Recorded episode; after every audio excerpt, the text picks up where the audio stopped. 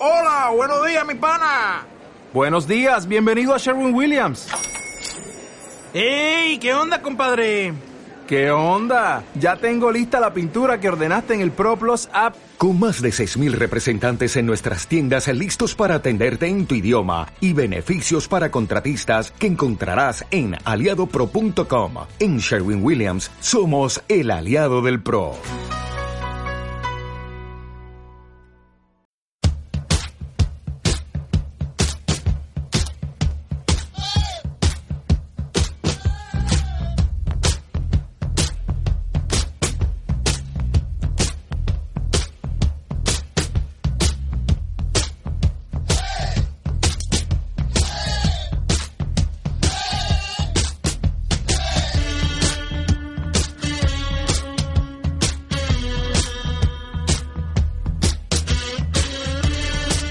Aquí comienza Yarda a Yarda Spain, el programa de fútbol americano que te lo explicará todo con pelos y señales para que comprendas bien este magnífico deporte.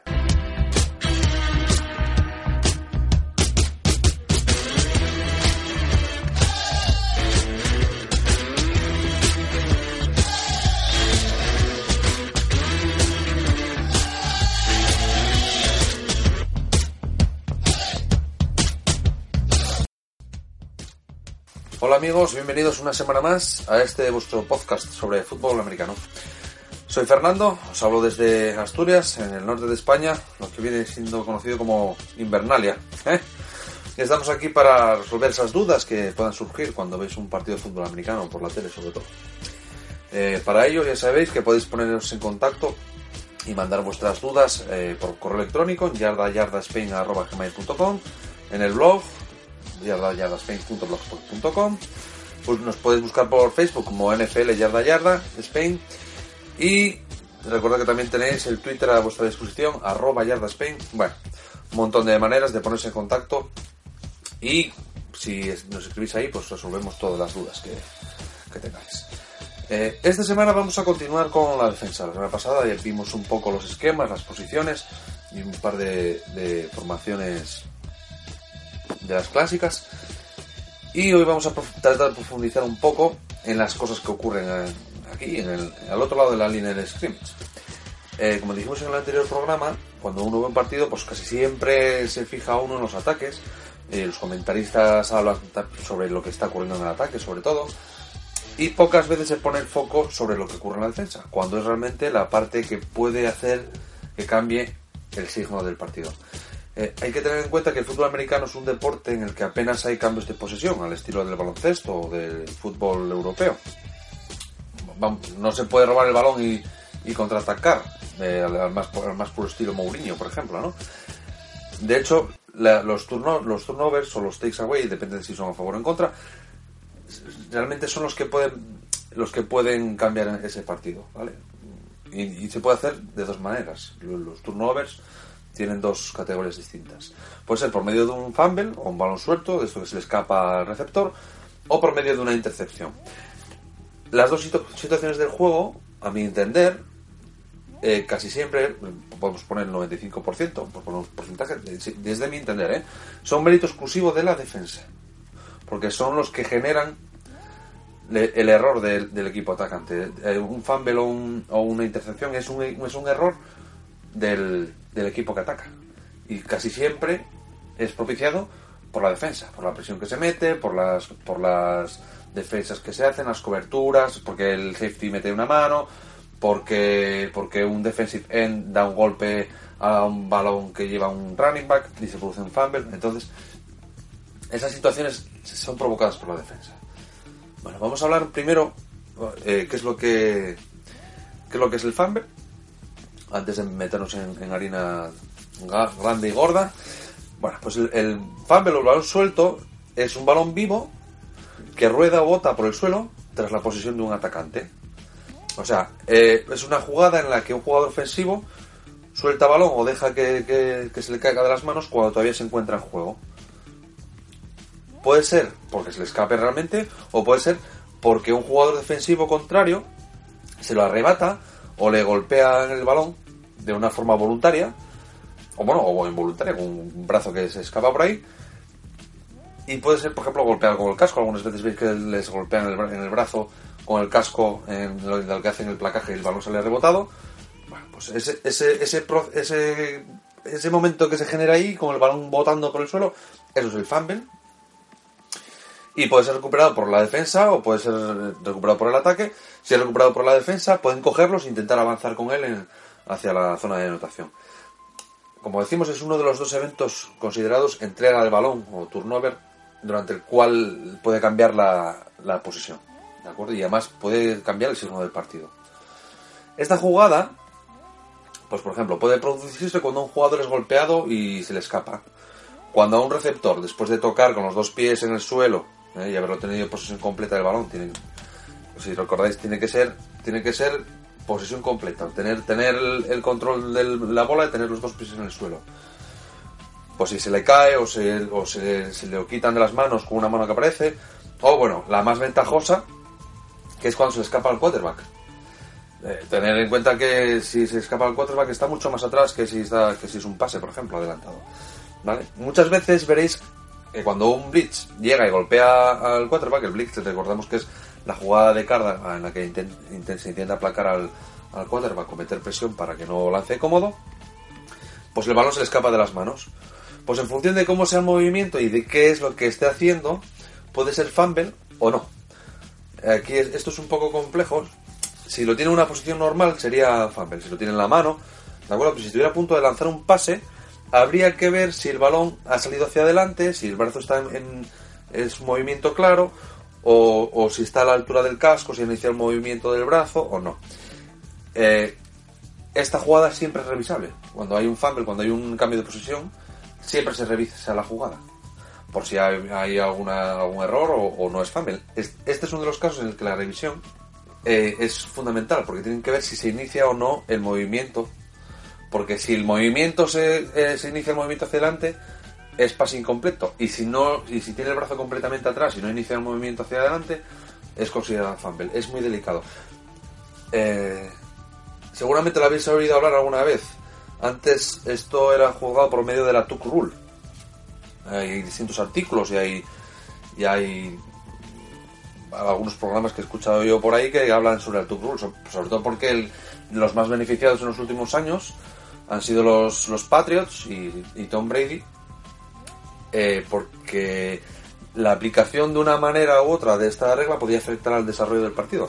Por ejemplo, en la eliminatoria, en la final de conferencia contra los Raiders en el año 2002, eh, suponía el fumble, si hubiese sido fumble, que los Raiders se quedasen con el balón y tener el, con- el control completo del partido.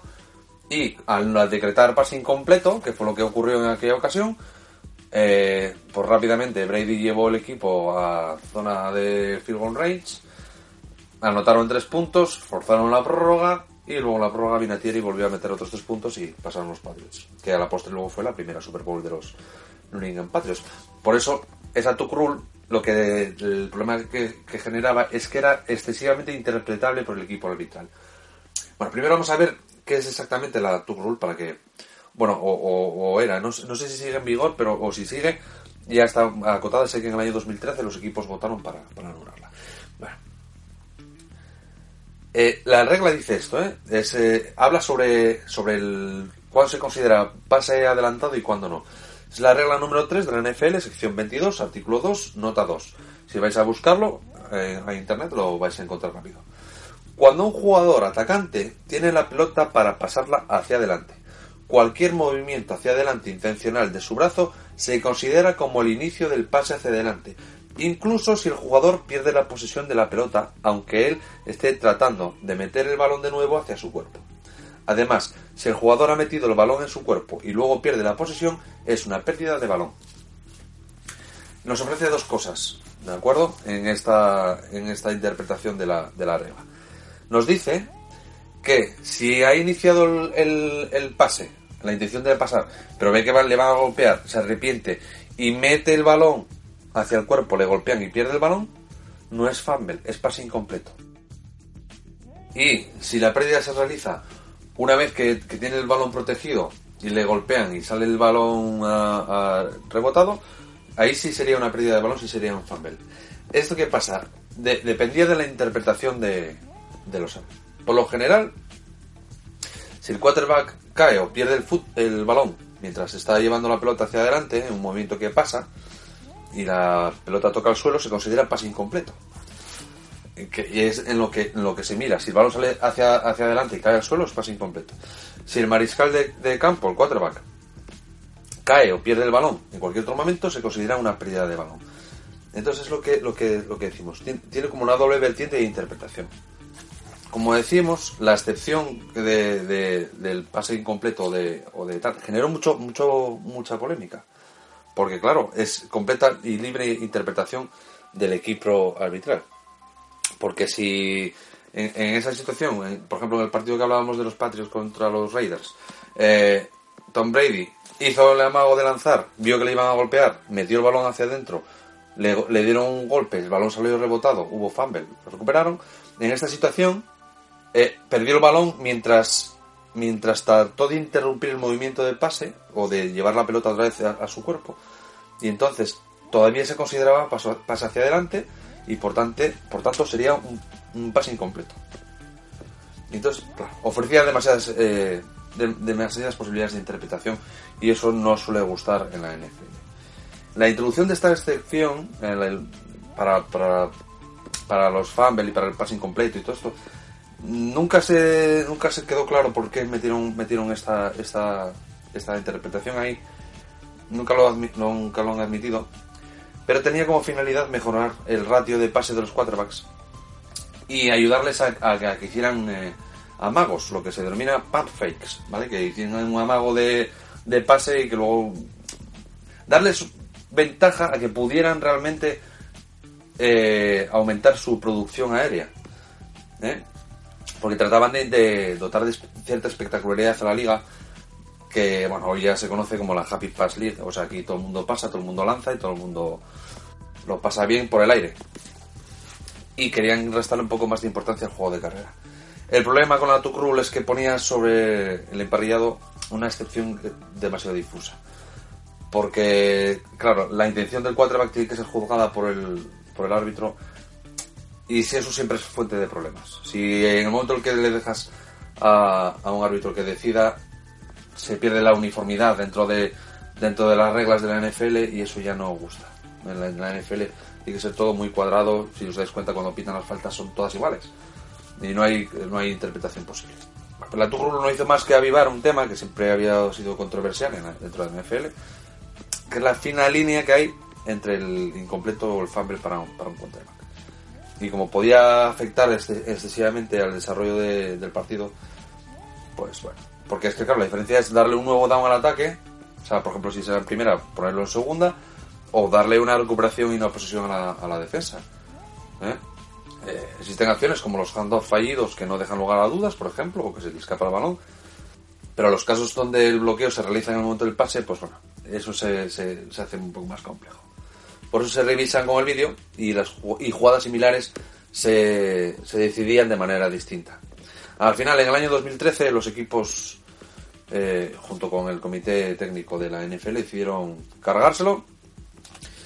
Por lo que ahora solo hay que identificar si el balón sale hacia adelante o no. O sea, si realmente eh, estaba intentando pasar o no. Eh, si, el, si el movimiento es claro hacia adelante, por ejemplo, si ha superado el casco, pues pues es pase hacia adelante, es pase incompleto. Si está muy atrás y todavía no ha iniciado la mano el movimiento hacia adelante, es fumble.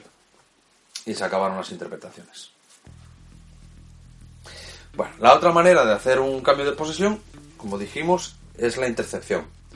Un pase interceptado es un movimiento en el que, en el que básicamente lo que pasa, lo que ocurre, es que un pase que iba a un, a un jugador de ataque lo recibe un jugador de defensa. Es así de sencillo. Eh, pase, pase lanzado y en vez de, re- de recogerlo el receptor, lo recoge el defensa. Pase interceptado. En el momento en que el equipo consigue interceptar, un pase, puede realizar lo que se denomina un, un pick six, ¿eh? una intercepción de vuelta a zona de anotación, o sea, un touchdown. Es la del defensa.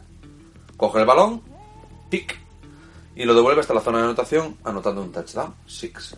Pick six. Eso, es cuando eh, pues, eso, lanzan, interceptan el balón y anotan. Es muy sencillo. Con su consiguiente punto extra, por supuesto. Y ahora, una pregunta que muchos os haréis. ¿Puede un equipo ganar sin que el ataque anote un punto o sin que el quarterback lance un pase de touchdown? Sí, que le pregunten a los Denver Broncos, por ejemplo. Es por esto, ¿vale? La defensa tiene la capacidad de anotar mediante las intercepciones y mediante los fumbles. Si por ejemplo conseguimos, vamos a poner un ejemplo hipotético, nuestra defensa consigue anotar un safety, ¿eh? que recordamos que es parar a un jugador con posesión del balón por detrás de, o sea, en su propia zona de anotación, que son dos puntos. Conseguimos retornar un pase interceptado para touchdown, un pick six, ya son siete puntos ahí como el punto extra. Y en la siguiente jugada de defensa conseguimos recuperar un fumble, también para, también para touchdown, en un retorno. Tendremos, suponiendo eso, que se anoten los puntos extras, 16 puntos. Con una, con una defensa muy buena, y en este caso sería una defensa extraordinaria, sí que podríamos ganar el partido. Simple, con simplemente dejar, dejar a cero al equipo contrario o, con muy pobre eh, producción en ataque, que nos metan un par de field que son seis puntos, tenemos el partido ganado. No nos hace falta para nada el ataque. Simplemente con que mantengan el balón en, el campo el tiempo suficiente para que la defensa descanse y no se genere mucho desgaste, suficiente. Ha habido algunos equipos que, que han tenido este estilo en los últimos tiempos. ¿eh? Y alguno más saldrá, porque, porque está visto que puede llegar a funcionar. No puedes dejar la producción ofensiva exclusivamente a la, a la defensa. No siempre vas a conseguir turnovers ni fumbles, porque como decimos, no es un deporte en el que estos cambios de posesión se generen, se generen de una manera habitual. Es un poco raro. Pero si, lo, si tienes una defensa que propicia eso, pues puedes puede ayudarte a anotar puntos y a poner ventaja en el marcador. Y a lo mejor que solamente anotes un par de field goals y un par de touchdowns de la defensa, tienes el partido encarrilado. Hemos explicado estos conceptos que, que son importantes para la, para la defensa. Y ahora vamos a recuperar a nuestro equipo, que si recordáis, eh, la, semana pasada lo dejamos ahí defendiendo. Eh, más o menos están a la altura del medio del campo, sufriendo un poco, porque nos han pitado una, nos acabaron de, de pitar una, un pass interference al safety, ¿eh? y ten, están en primera y 10 defendiendo como jabatos. Bueno, pues vamos a partir de la defensa 4-3 que explicamos la semana pasada y vamos a realizar una cobertura de 3, un cover 3 zone. El cover 3 es fundamentalmente un cover sólido, ¿vale? A la larga, con una ofensiva paciente, pues este cover puede ser atacado muy eficientemente. Tiene muchas zonas del campo que pueden ser explotadas cuando los, receptores están listos y corren las rutas que, quedan en los huecos, ¿vale? Y siempre y cuando el quarterback sepa dónde tiene que poner Bueno, os vamos a explicar cómo es una, una cover 3, ¿vale? vamos a empezar a hablar Ahora de las, de las coberturas y las defensas en cobertura. Bueno, antes de, meternos en profundidad con la cover 3, os vamos a explicar, vamos a poner cómo, están los jugadores dispuestos. Estamos diciendo que es una 4-3. ¿De acuerdo? Entonces tenemos eh, nuestros cuatro defensive en la, en la línea. Tenemos al middle linebacker entre los, los huecos que quedan. nuestros otros dos eh, linebackers los ponemos eh, un poco abiertos como a los dos extremos de los defensive end. un safety se pone a la altura casi del, del middle linebacker y los dos y los dos cornerbacks se ponen en situación de profundo, ¿vale? Hacia atrás, eh, bastante, bastante atrás en la línea. Y luego atrás del todo tenemos el free safety, pero en posición muy profunda para, para, para cubrir una, una, zona muy amplia. Voy, a poner la, la, imagen en el blog para que lo, veáis y, entendáis, entendáis mejor cómo, funciona. ¿Cuáles son las partes fuertes y las partes débiles de esta, de esta defensa? Bueno, tenemos tres hombres en cobertura profunda, son los dos cornerbacks y el free safety. Tenemos los cuatro frontales ahí a, piñón y además están en por, la, por la zona de detrás tenemos cuatro, prácticamente cuatro linebackers. Pues son los tres linebackers, dos, el middle, los dos linebackers abiertos y el safety que nos queda en una posición casi de, linebacker. Y el, y el strong safety, eh, pues nos va a ayudar si hay una carrera, ¿vale? ¿Qué, ¿Cuáles son las debilidades? Pues que, que tiene la- en, en rutas medias cortas, la curl y la flat, si os acordáis como de lo que de lo que hablamos, de las que vuelven hacia atrás y de las que son paralelas, líneas de scrimmage, así, pero como rutas medias, eh, son difíciles de cubrir. Porque los, los receptores no están cubiertos por los cornerbacks, los cornerbacks están en profundo.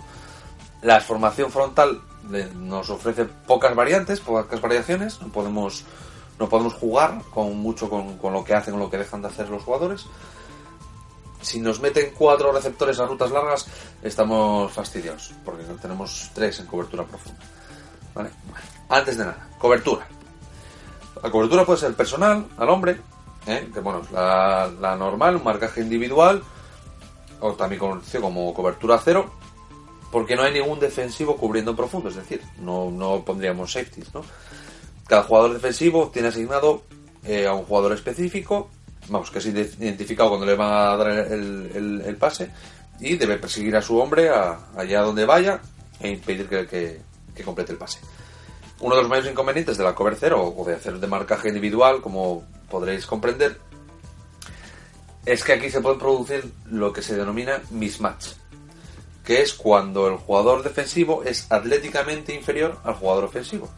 Si yo pongo un tío de un cornerback eh, de, de un 85, un 90, que sea muy rápido, que sea muy ágil, pero si lo pongo contra Gronkowski, pues lo, tengo fastidiar porque se lo va a merendar, para, para que lo entendáis. Esto provoca en muchas ocasiones, eh, con estos mismatch, estos, estos emparejamientos desiguales, se da lugar a que se produzcan big plays o jugadas espectaculares estas de pase de ganar muchas yardas para el ataque. Entonces, esto es lo que se procura evitar luego con coberturas en zona. Eh, como ejemplo, se podría plantear la situación en la que un linebacker de, la zona central tuviera que cubrir a un receptor interno o, a, un, a un jugador que o que bien fuese un Tyren o un wide receiver que suele jugar por dentro que sea muy explosivo y muy ágil pues estamos igual porque aunque yo sea muy grande si el receptor que estoy cubriendo es muy rápido eh, en las cinco primeras yardas ya me va a sacar las cinco primeras yardas en la carrera y no voy a poder no voy a poder defenderlo por eso es por lo que se suele optar por coberturas eh, zonales y no, no, no hacer defensas individuales Existen muchos tipos de defensa en zona, de coberturas en zona. Eh, y para identificar el tipo de cobertura, normalmente se utiliza el número de personas que cubren la parte más profunda del campo. Es decir, si son tres jugadores, es una cover 3. Si solo tuviéramos uno, es una cover 1. Y bueno, si tuviéramos dos, una cover 2. Bueno, depende del número que tengamos. Y las zonas más cortas se dividen entre los jugadores que, que restan. Hay, una, hay unas gráficas también por internet, a ver si encuentro alguna que sea un poco inteligible, que se pueda, que se pueda entender. Es como diseccionar toda la zona de defensa y la, entonces la zona de atrás se la damos a los hombres que estén en cobertura, en este caso toda la parte de atrás sería para los tres, pero luego toda la parte que hay delante también se cubre en zona y hay que, habría que mover las piezas hacia, la- hacia los distintos puntos de, o, cuadrículas que hemos designado como zonas de cobertura. Es un poco complejo. Si los jugadores, quien no haya jugado a deportes en los que se produzcan defensas en zona, es un poco complejo de entender. Pero eh, en baloncesto, por ejemplo, cada uno tiene su zona y tú no puedes, tienes que desplazarte según vaya desplazándose el balón y cuando está más cerca de tu zona del balón tienes que hacer una cosa u otra. Vale, pues aquí es exactamente lo mismo, te van a asignar una zona y cuando un receptor pase por tu zona tienes- vas a tener que marcarlo y si el balón va hacia tu zona tú tienes que intentar atacar el balón o intentar cubrir al defensor. Seguramente pues eh, luego las distintas zonas son cubiertas no solo por un jugador sino por, por dos o más en función de la zona pues pueden ofrecer apoyo. ¿Vale? La mayor desventaja de este tipo de coberturas es que a veces un jugador tiene pues, demasiado espacio por cubrir. Estamos hablando de un campo muy grande. Y los jugadores ofensivos, pues seguramente, si- si hace una lectura correcta, empiezan a explotar esas zonas parándose en los huecos a las ventanas donde no hay nadie. Claro, si estás, si detectan rápido que estás, que estás en zona, pues es muy fácil, me pongo en medio. Me pongo en el medio de las dos zonas y a ver quién viene. Porque si no está bien trabajado, pues bueno, pues eso, que cada zona del campo se le asigna a uno o dos jugadores en función de lo que se quiera conseguir. Y es difícil de ver por, por la televisión. Y eso, pues como digo, es difícil de comprender si, si nunca se ha practicado defensa en zona. En teoría, las coberturas están diseñadas para limitar la productividad de determinados conceptos ofensivos, sobre todo en pases profundos. Una ofensiva que esté bien trabajada y que tenga una buena diversidad de jugadas, tanto de carrera como de pases y distintas rutas, suele aprovecharse las ventajas de, aprovecharse las ventajas de una defensa. Eh, si sabe, si es sólido y es constante atacando esa zona. Por ejemplo, la cover 2 o la cover 2 puede dañar la productividad en ataque de, un, de, un, de un, quarterback que, realice pases cortos y rápidos. Si en, ese, tipo de cobertura van a producir muy poco. Sin embargo, es vulnerable este tipo de defensa con rutas que rompen hacia afuera, dejando a los, a los corners anclados en sus respectivas zonas. Y pone a los receptores pues hacer rutas flat o, o, un poco más profundos. En vez de ser tan cortos e intentan ir más profundos, van a, conseguir mayores mayor ventaja.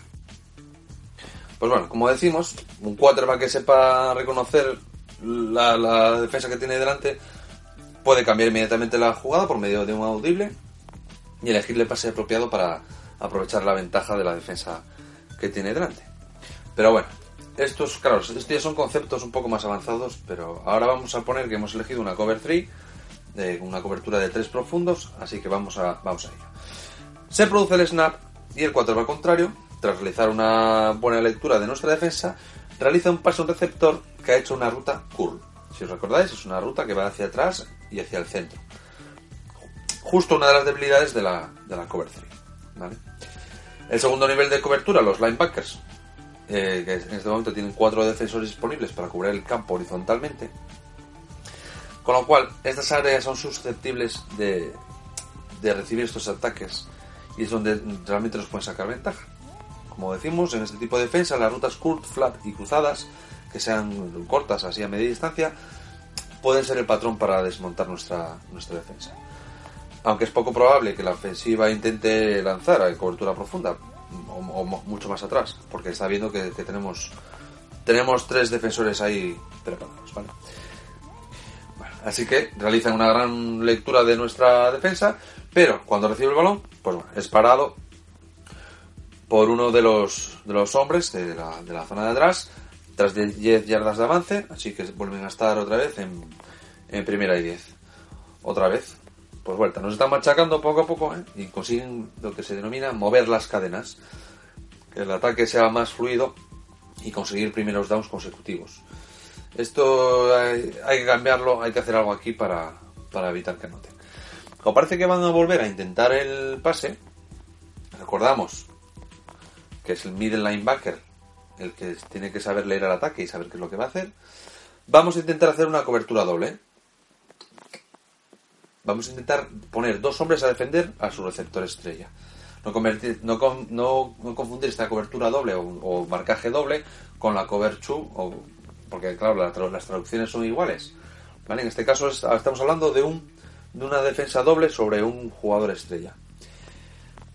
Es esto, un marcaje específico con un jugador en concreto con dos tíos encima, o bien un tío en marcaje encima de él y otro en zona de apoyo, de, de recibiendo, intentando recibir de, cara al el pase.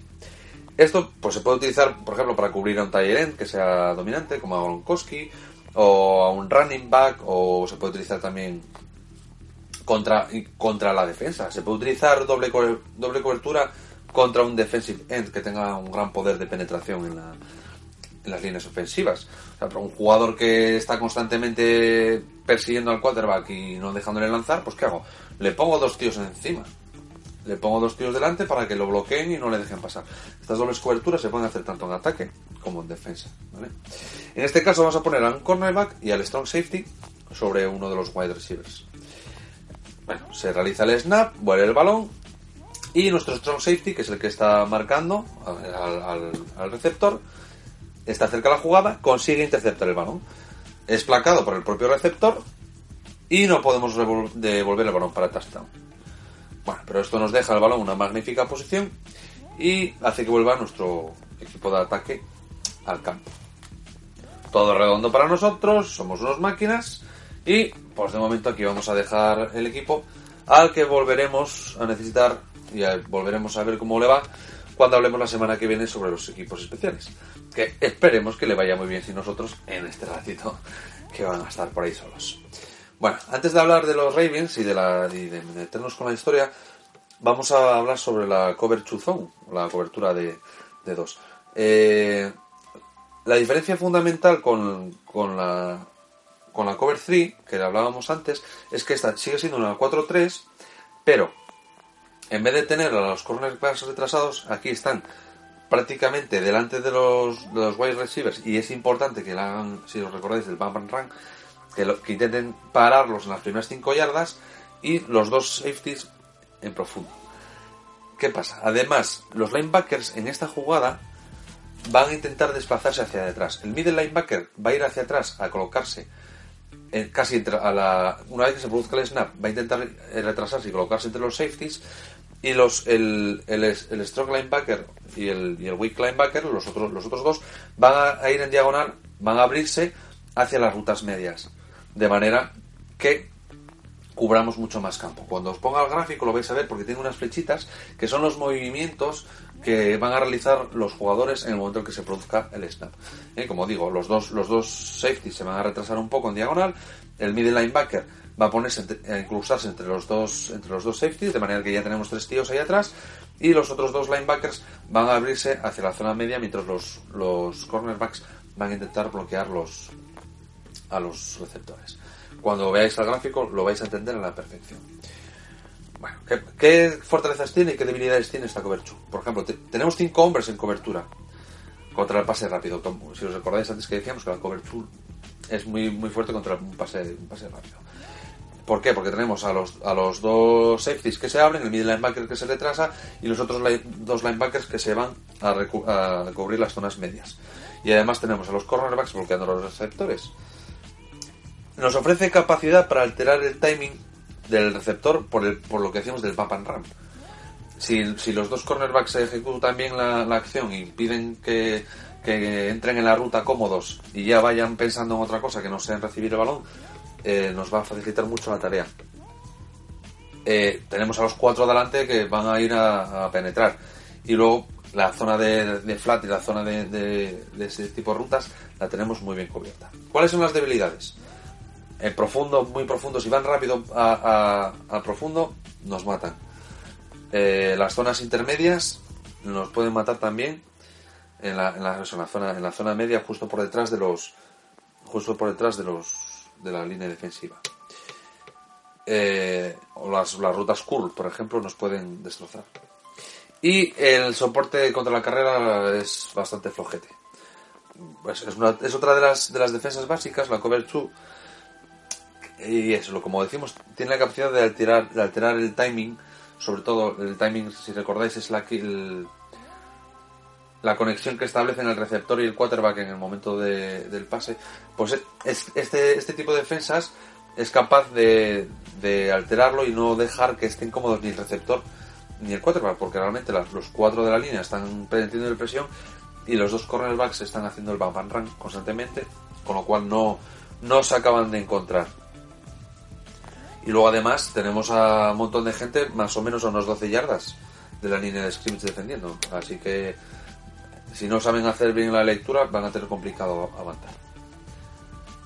Adicionalmente, los receptores externos pueden tener alterado una, la, ruta de dentro a fuera porque los cornerbacks les enseñan les enseñan esa, esa ruta, les van a empujar siempre hacia afuera, hacia las bandas.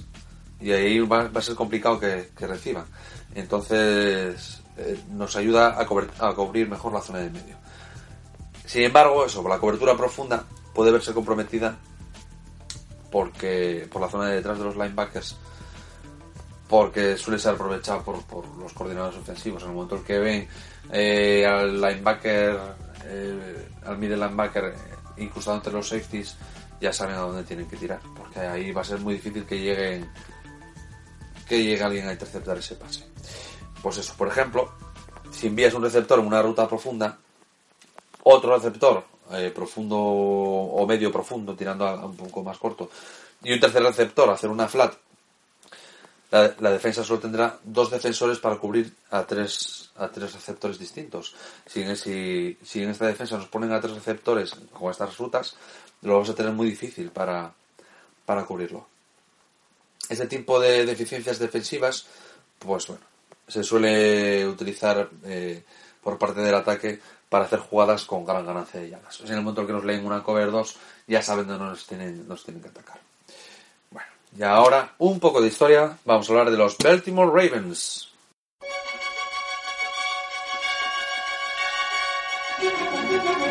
Historia del fútbol americano.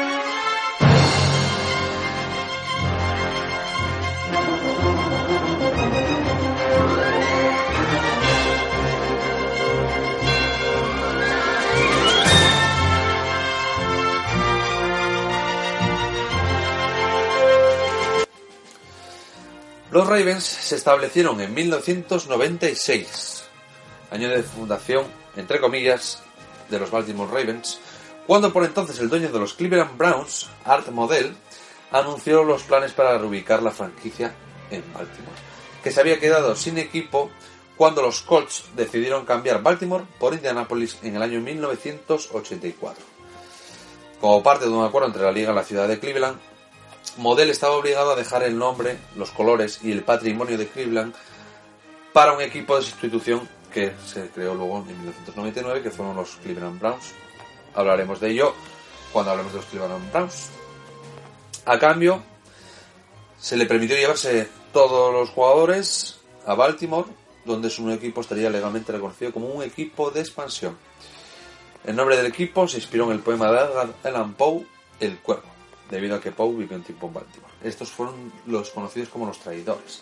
Se montaron revueltas en Cleveland y fue una cosa bueno, de, lo- de locos. Porque claro, si estamos hablando de una franquicia histórica de toda la vida de la NFL y con una, con una afición muy arraigada y llevarse la franquicia a otra ciudad era, era una locura para la ciudad. Lo que pasa es que no le ofrecían lo que quería, si se lo ofrecía Baltimore, pues se lo lleva. En 1999, tras tres temporadas bajo el mando de Marchi Broda, el equipo decide contratar a un nuevo entrenador y llega Brian Billick. El nuevo entrenador le dio un cambio al equipo que ganó la mitad de los partidos jugados, pero estuvo lejos de avanzar de fase. Aún así, Billick consiguió eh, continuar al mando para durante la quinta temporada de los Ravens y mejorar lo anteriormente hecho. En esa temporada consiguieron 12 victorias de 16 partidos. Quedaron segundos en el grupo y cuartos dentro de la AFC y avanzaron por primera vez hacia los playoffs.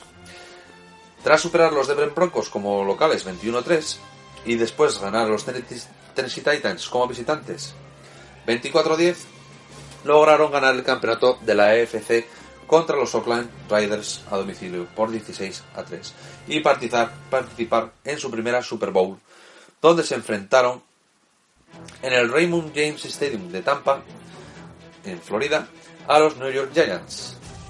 Los, Ravens vencieron en ese partido por 34 a 7 y ganaron la Super Bowl 35. Más adelante, con la llegada de dos novatos, el entrenador jefe John Harbaugh y el quarterback Joe Flacco, los Ravens comenzaron en la temporada 2008 con una gran incertidumbre. Su partido en la semana 2 ante los Houston Texans se aplazó hasta dos meses más tarde a causa del huracán Ike, obligando a los Ravens a jugar un total de 18, de 18 semanas consecutivas. Con un récord de 2-3 tras haber perdido tres partidos consecutivos ante los Pittsburgh Steelers, Tennessee Titans e Indianapolis Colts, los Ravens consiguieron ganar 9 de sus 11 siguientes partidos en la temporada regular, lo que les permitió hacerse con el sexto puesto en los playoffs de la AFC con un récord de 11-5. En playoffs se enfrentaron a los Dolphins, a quienes derrotaron a domicilio 27-9, y luego a los Tennessee Titans 13-10 para llegar a la final de conferencia entre Pittsburgh Steelers, que ganó a los Ravens 24 a 14. Esa temporada se sentaron las bases para que en el año 2012, tras ganar la división 10-6, Baltimore eliminase tras dos prórrogas a Denver, luego ganase a los New England Patriots en la final de conferencia, tomándose la revancha de la temporada anterior, y así participar en su segunda Super Bowl en la edición 47 en el Superdome de New Orleans, en Louisiana, donde derrotaron a San Francisco 49ers y lograron su segundo título de la NFL. Este equipo tiene un cuervo como mascota, habréis visto por ahí, y suele vestir de púrpura, negro y oro. Y una, nota curiosa, eh, revisando datos para, para hablar sobre los Baltimore Ravens, eh, me encontré con un artículo de José María Villalevieta en, eh, en as.com, magnífico, que se titula El día que se removieron para siempre los cimientos de la NFL. Os recomiendo muy mucho que lo, que lo leáis porque así podéis entender algunas de las cosas que están pasando en la actualidad. Y es, habla sobre este movimiento que os he comentado del traslado de, de los Cleveland Browns por entonces a Baltimore y su conversión en los, en los Ravens. Eh, y como eso configuró mucho la NFL actual. Eh, tiene un artículo que de, verdad que es muy bueno y tiene unas conclusiones que os voy a, os voy a decir ahora. La primera conclusión es que la NFL se expandió de 28 equipos a 30. La intención inicial era cerrar este, este la liga con, con este número, pero la imposibilidad de trasladar ningún otro equipo a Cleveland, porque no podían dejar a Cleveland sin equipo, obligó a crear la franquicia número 31 y la número 32. O sea, la 31 era Cleveland y la número 32 en principio iba a ser para Los Ángeles, pero acabó siendo Houston. La segunda consecuencia es que los Colts en su nuevo emplazamiento en Indianapolis ganarían la Super Bowl con un quarterback de leyenda como Peyton Manning. La tercera consecuencia es que los Baltimore Ravens, que heredaron íntegramente la estructura de los Browns, ganaron dos Super Bowls. O sea, cuando en Cleveland no habían ganado nunca la Super Bowl, llegaron a Baltimore y la ganaron. La primera de ellas aún con Art Model como dueño de la franquicia. Y además varios de los jugadores de esa, de esa Super Bowl están en el Hall of Fame, habiendo jugado en Cleveland. Bueno. La cuarta consecuencia es que Bill Belichick, que era el entrenador de Cleveland cuando decidieron trasladar el equipo y fue despedido por Art Model, luego tuvo un, ligero periplo en, Nueva York, terminó en los New England Patriots, donde eligió en su primer año como entrenador a Tom Brady. Juntos han llegado a seis Super Bowls y han ganado cuatro. Creo que poco hay que decir de eso. Y la quinta consecuencia tiene que ver con los Cleveland Browns.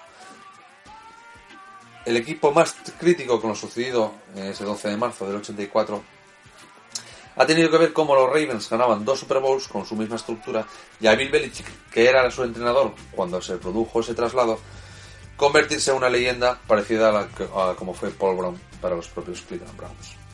Además, pues hoy en día son el reír de la liga y lo peor, sin muchos visos de que la cosa mejore en mucho tiempo. Esto es lo que nos cuenta José María en su artículo en as.com. De verdad, recomendarlo, eh, a ver si puedo poner el enlace en el, en el blog para que lo veáis. Hasta aquí la historia de hoy, que es casi presente de la, de la NFL. Esto nos ayudará a comprender un poco más qué es lo que pasa en las franquicias actuales y bueno, qué es lo que puede pasar en el futuro. Aunque parece que el traslado de los Rams a Los Ángeles no ha sido muy traumático, puede ser que el cambio de los Raiders a Las Vegas, que es el rumor que está corriendo estos días por ahí, sí que pueda generar un movimiento parecido a este. No creo que, que, lleve, que lleve a la creación de nuevas franquicias, pero sí que puede remover cosas en Oakland. Bueno, cosas que nos quedan en el tintero. Algunos me habéis sugerido que cuando hable de las faltas o de los árbitros, o sea, de, las, de las penalizaciones que se indican, que diga cuáles son las señalizaciones. Bueno, eso lo haremos en el capítulo que dediquemos a los árbitros.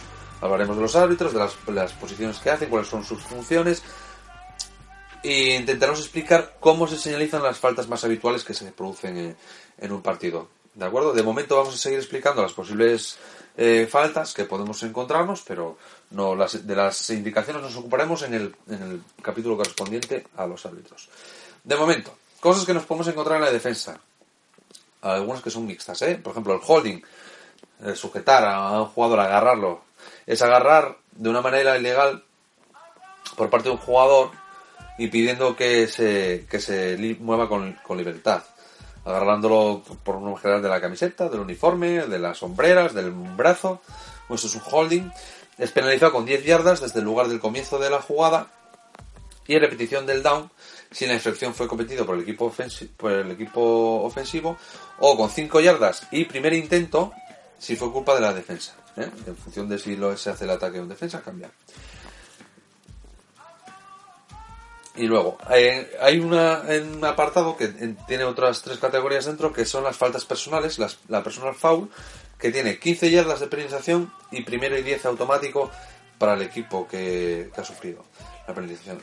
Las, las faltas personales son eh, the passer eh, o, rudeza sobre, sobre pasador, que se produce cuando se derriba el quarterback a destiempo, cuando ya se ha soltado el balón. O sea, una vez que el quarterback ha lanzado el balón, recibe un golpetazo, eh, que sea intencionado, no, un jugador que va en carrera a lo mejor no puede frenarse en ese momento, ahí está, ahí puede variar, pero si además mete el codo o mete el casco adrede para intentar hacerle daño, eso es roughing the passer, ¿de acuerdo? Es falta personal, 15 yardas y primer intento automático.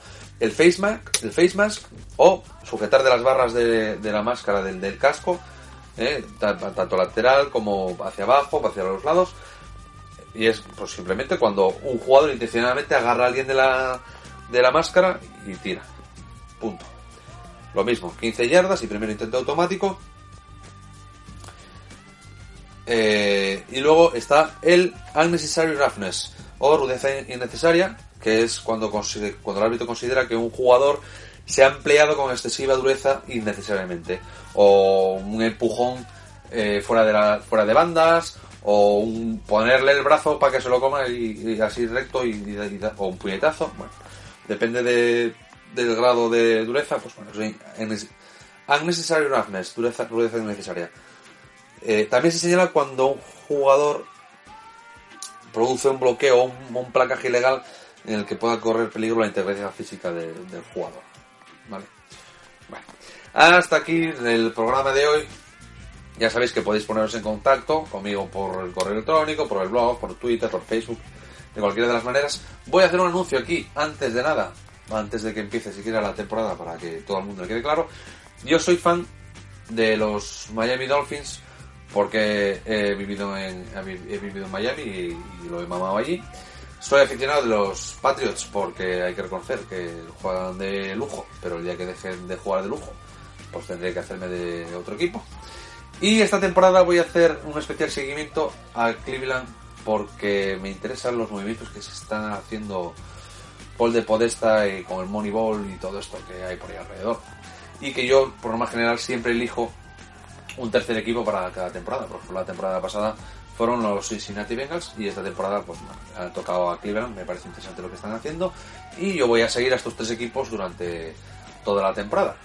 Veré en partidos que me interesen, como de los Titans, porque me gusta mucho Mariota, o partidos de los Steelers, o de Aaron Rodgers, porque yo veo partidos de, de todos los equipos, pero especialmente de estos tres durante esta temporada. Así que ya podéis ponerme a caldo por las redes sociales, que lo vamos a pasar muy bien esta temporada. Muchas gracias por estar ahí, una semana más.